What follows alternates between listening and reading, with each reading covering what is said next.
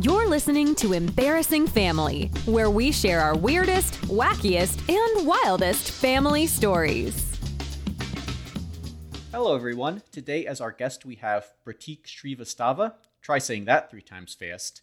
He is a nationally touring comedian based in Chicago. His comedy album, Nick and Sheila's Kid, debuted number one on iTunes charts and number one on Amazon's bestseller list. So, growing up in an immigrant family, did you have any uh, funny or embarrassing stories? Yeah, I mean that's kind of what the album is. It's a lot of just you know awkward and embarrassing situations. Uh, I, I have embarrassing musical choices, as we all do. Uh, I used to love Limp Bizkit. You know, most parents aren't the biggest fan of their kids' musical choices. They'll try to Yeah. convert them to like the Beatles or whatever, right? Not my dad. My dad literally wanted to connect with me, so he took me to see Limp Bizkit in 2000. oh, no. I turned my father on to Limp Bizkit that day. Really? It was wild. To the point. To the point, David, that my father would call me at school and ask me about Limp Bizkit. Because what's he going to do? What's he going to do? Talk to his friends at work about Limp Bizkit? No. So he would pull me out of class because this was like when, you know, cell phone. Now you get a cell phone when you're three or whatever. But like Yeah. back then, I didn't have a cell phone. So like he'd have to call the office. So I get sent to the principal's office. I'm thinking I'm in trouble. And instead, my dad would be like, So yeah, I, does, does Fred Durst rhyme the words ass raw with chainsaw? What is he doing? so it was wild. Like I'm corrupting my dad instead of Yeah. the other way around. It was he, he was he was a cool dude though. He was a big fan of he he he, he loved American muscle cars. We own we, he would own Oh, a lot of. Camaros. Uh, that's how I learned to drive. By the way, was on a Camaro. It was not as glamorous as everyone thinks. Like, whoa, you had a Camaro that you could take to school? No, I had a Camaro that I had to use to pick up my sister from daycare. That's what I had a Camaro for, right? yeah, it's very. Uh, Also, it's a very low car. It's a very difficult car to learn like basic driving skills on because it's lower to the ground, so it's harder to see everything too. So, yeah, I was I would always be uh, like, oh boy. And my oh, also the other thing too is my dad would never like he was reluctant to like, okay, you want to practice driving, you can practice driving by going out and driving. Like, but when it comes to general like errands and all, he's got to be the one that drives. Like to this day.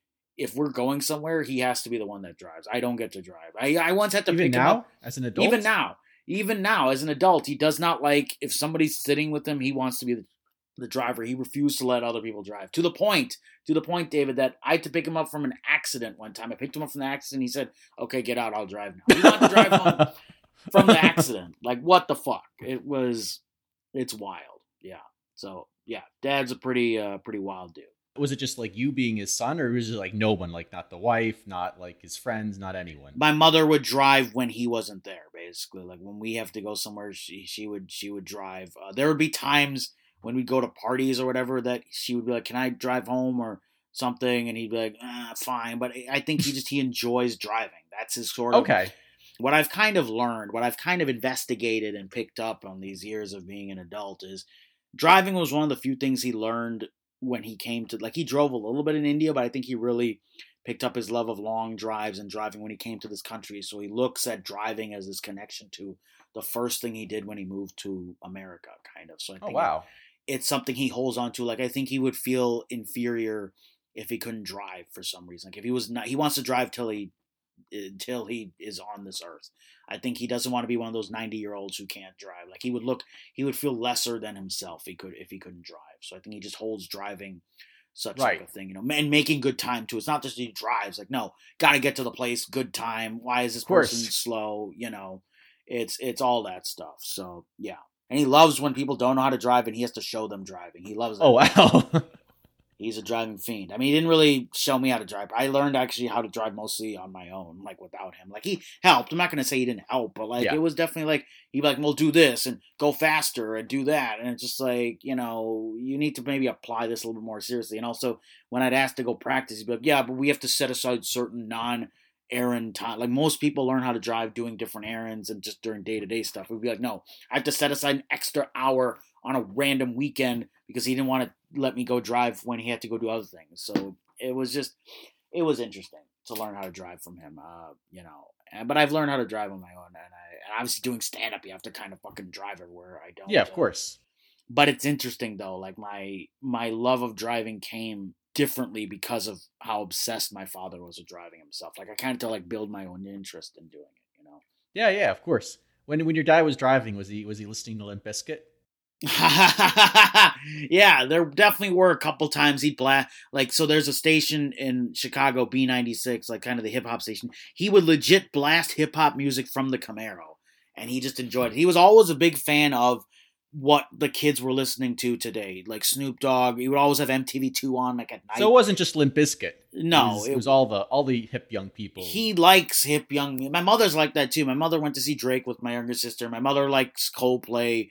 That's why you know when a lot of comics do like the the immigrant parent jokes, they talk about oh my parents are out of touch and they like their things or whatever. No, my parents are the opposite. They're a little too in touch, if I'm being honest. You know, they like Limp Bizkit. They like Coldplay. They like Green Day. You know, they're always talking about that. We had a we had an argument on the Thanksgiving two years ago about whether or not Eminem won an Oscar for Eight Mile.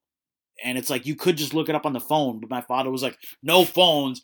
That's cheating. We're gonna figure this out." And we, there was a two-hour argument about whether or not he won an Oscar, because the argument was one side thought he won an Oscar for like acting or something, and the other side was no, it was definitely for, did not win for acting. no, it was maybe for a music. song. It was for the song. Uh, he didn't show up though. Then became an argument about whether or not he showed up to accept it, which he didn't. It was a writer for the, uh, which I because I know because that fucking argument. I will never forget that information. But it was it was like a guy named Jimmy Resto actually showed up to the ceremony, not Marshall Mathers, and he was one of the co-writers for the for the song or whatever. Yeah, he literally wore like a blazer with the Detroit Pistons jersey underneath the blazer to the Oscars. It was fucking wild. But yeah, my family we we're we're we're a loud, boisterous bunch of people. That's that's for sure. I, I don't know if your is your family loud at all, or you know, Not really, no. Some some some of some of my extended families, but as far as my immediate family, I would I would say no. How was your family like? They were very like loud and boisterous. Did they like piss off the neighbors? Did they play like loud music? Like what was that? What was that like?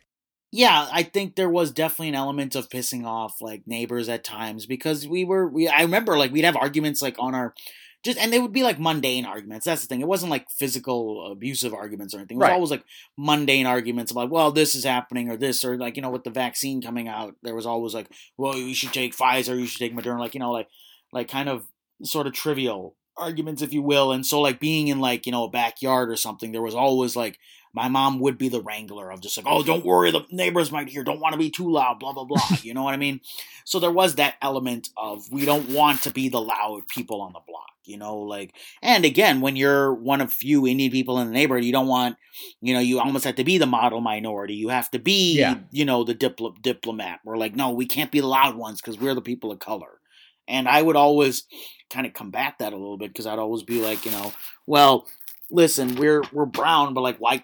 There are other people yelling in our neighborhood. We can hear arguments of other people. So like, why is our racial heritage or our skin tone a reason to why we have to act proper? You know, if we just want to be proper to be proper, then that's different. But you're specifically saying, Mom, oh, we shouldn't do it because we can't be the one brown people in the block. So it's just say, I'd be like, well, I, I never understood sort of like we got to represent our whole people the whole time. Like, no, people can be flawed.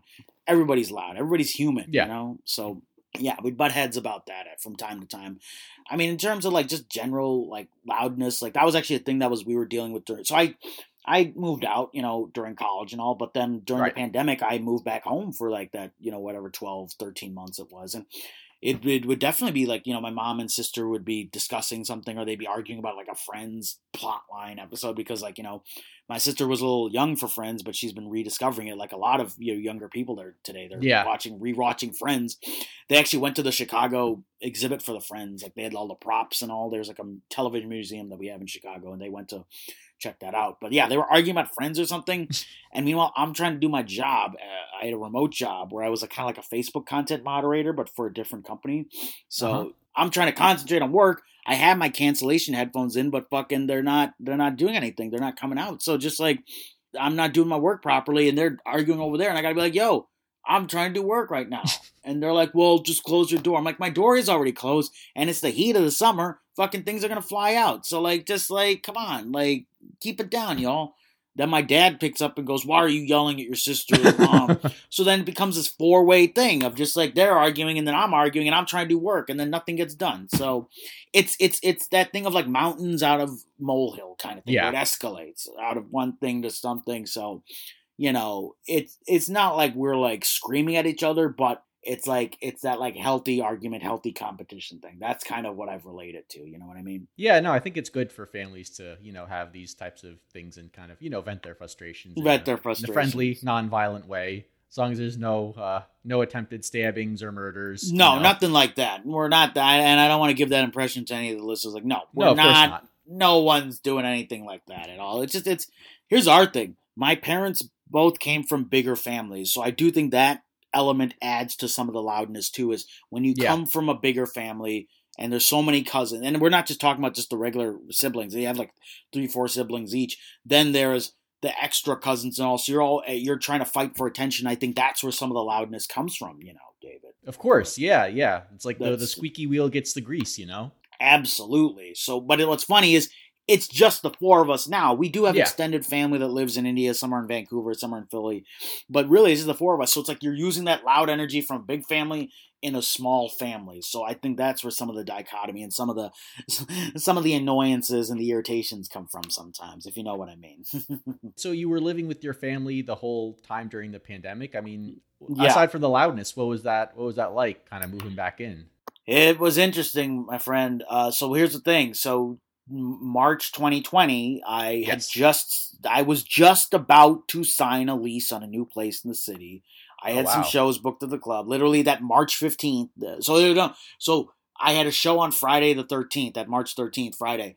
That show was Good like date. good date, right? And that show was going to happen or whatever. Yeah. Then, and ended up not happening. And I was like about to. I knew I was going to be in the city all next week for the shows, and I was going to move to another place. So I'm like, you know what? I'll go back to. I'll go back to the suburbs where my parents live. They're from town. They live in a town called Lombard, Illinois, which is actually it's kind of what the town of Footloose was based off of, the no dancing town. Oh, like really? it's it's fucking wild. Uh, so I go back there just for, for the weekend, thinking, oh, I'll be back Monday, it'll be fine. And then that Sunday, the lockdown happened, and uh, then just everything. And then the lease, the place I was going to sign, the building guy who was is in charge of lease, he's like, hey, things are kind of like crazy right now. You know, look, you can move in if you want, but I'm giving you an out because we don't know what's going on with this lease. I don't know who's going to be around. So if you want an out, this is your out. Otherwise, you're going to be stuck in. And it was going to be like a month, like a, like a year and a half lease. So I was like, you know what? We don't know what the hell, how long this thing's going to go. yeah. I'll take the out. I took the out. In hindsight, Smart decision. but and I was like, it, it was a way to save money too. Why have Yeah, this course. place and I can't even do anything right? In hindsight, though, then I I felt stuck. Then like in October, you know, or like when people were starting to, there was like that mini open up that Chicago kind of had for a while. Uh, but like, yeah, I just stayed home the whole time during that, and it would just be like every month, like especially initially, like and especially from like April to May to June. I didn't let the annoyances bother me as much because I was like, well, eh, we'll be, we'll be fine by home, summer. You know, It'll be fine. Yeah, uh, stick it out.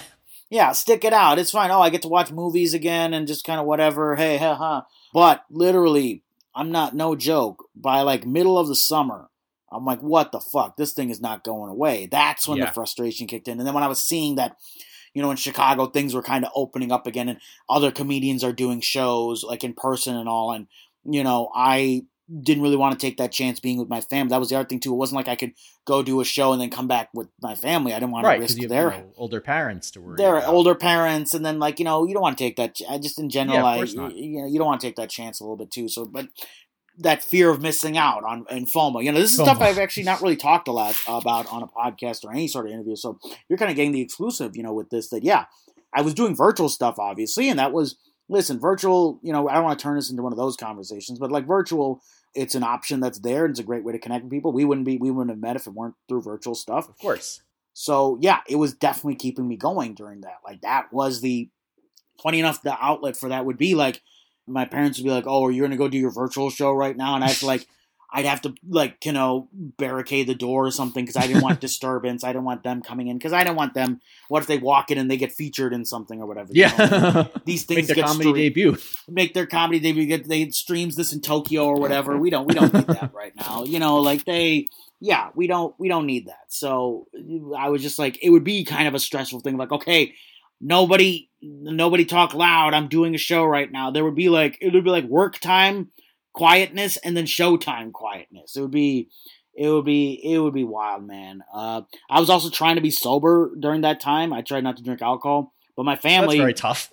That's very tough when people are drinking, like other people in my family drink. Like my parents order rosé every week. I don't know if you know about rosé. It's that fucking Yeah, I know rosé. Yeah, but like these are like Indian people drinking rosé, like a bachelorette party from Connecticut. What the fuck, man? what, what are they doing? So yeah, like I'm trying to be sober and I'm with family and I'm in the same here's other thing too, same childhood bedroom I grew up in. It was like traveling back in time. It was like back to the future kind of in a way, you know? So it was all these different feelings wrapped into one. So we talked about the album a little bit. We recorded the album before the pandemic. So we're still trying to get that, you know, off the ground. So it's all these different feelings wrapped into one. Why isn't the album done? when is it going to be released? When am I going to do real shows again? Ah, my dad is arguing about something dumb. I can't even cook eggs because my mom is like, you're going to turn on the stove and something will happen. So it's a jambalaya of all these different feelings wrapped into one. You know, it was interesting though. I'm definitely, uh, you know, I am grateful for the time in hindsight because I do think there's a hustle and bustle to the city of Chicago that you know it can. It, it's not very tranquil at times. You have to find your your relaxation moments. And being back in Lombard, it, there were some cool things that came out of it. I, uh, you know, I'm not trying to turn this into a plug thing. We'll get to plugs maybe at the end or something. But I do a web series where I yell in front of nature. that the impetus for that was going for walks while I was staying with my parents. So I do think it's, you know, it's something to mention. Kind of is that it was like, well, I got to go for walks. I just I need some fresh air. Blah blah blah.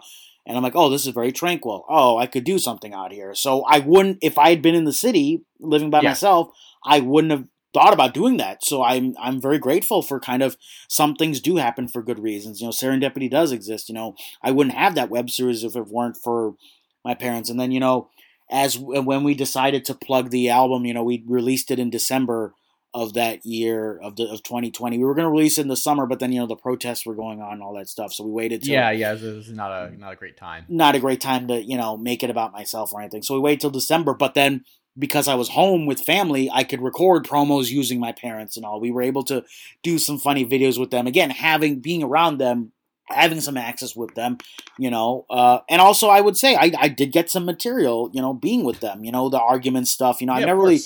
I did talk about some of them in the in the first album, but I will say that yeah, there is some other things I've noticed about my family, whether it is them being loud or just the way arguments kind of escalate or the way my mom sort of watches the news and thinks like, oh, when she watches a news story, she thinks, "Oh, Prateek, that's gonna happen to him." Like she she sees myself in the thing in the news. It's like, man, like so.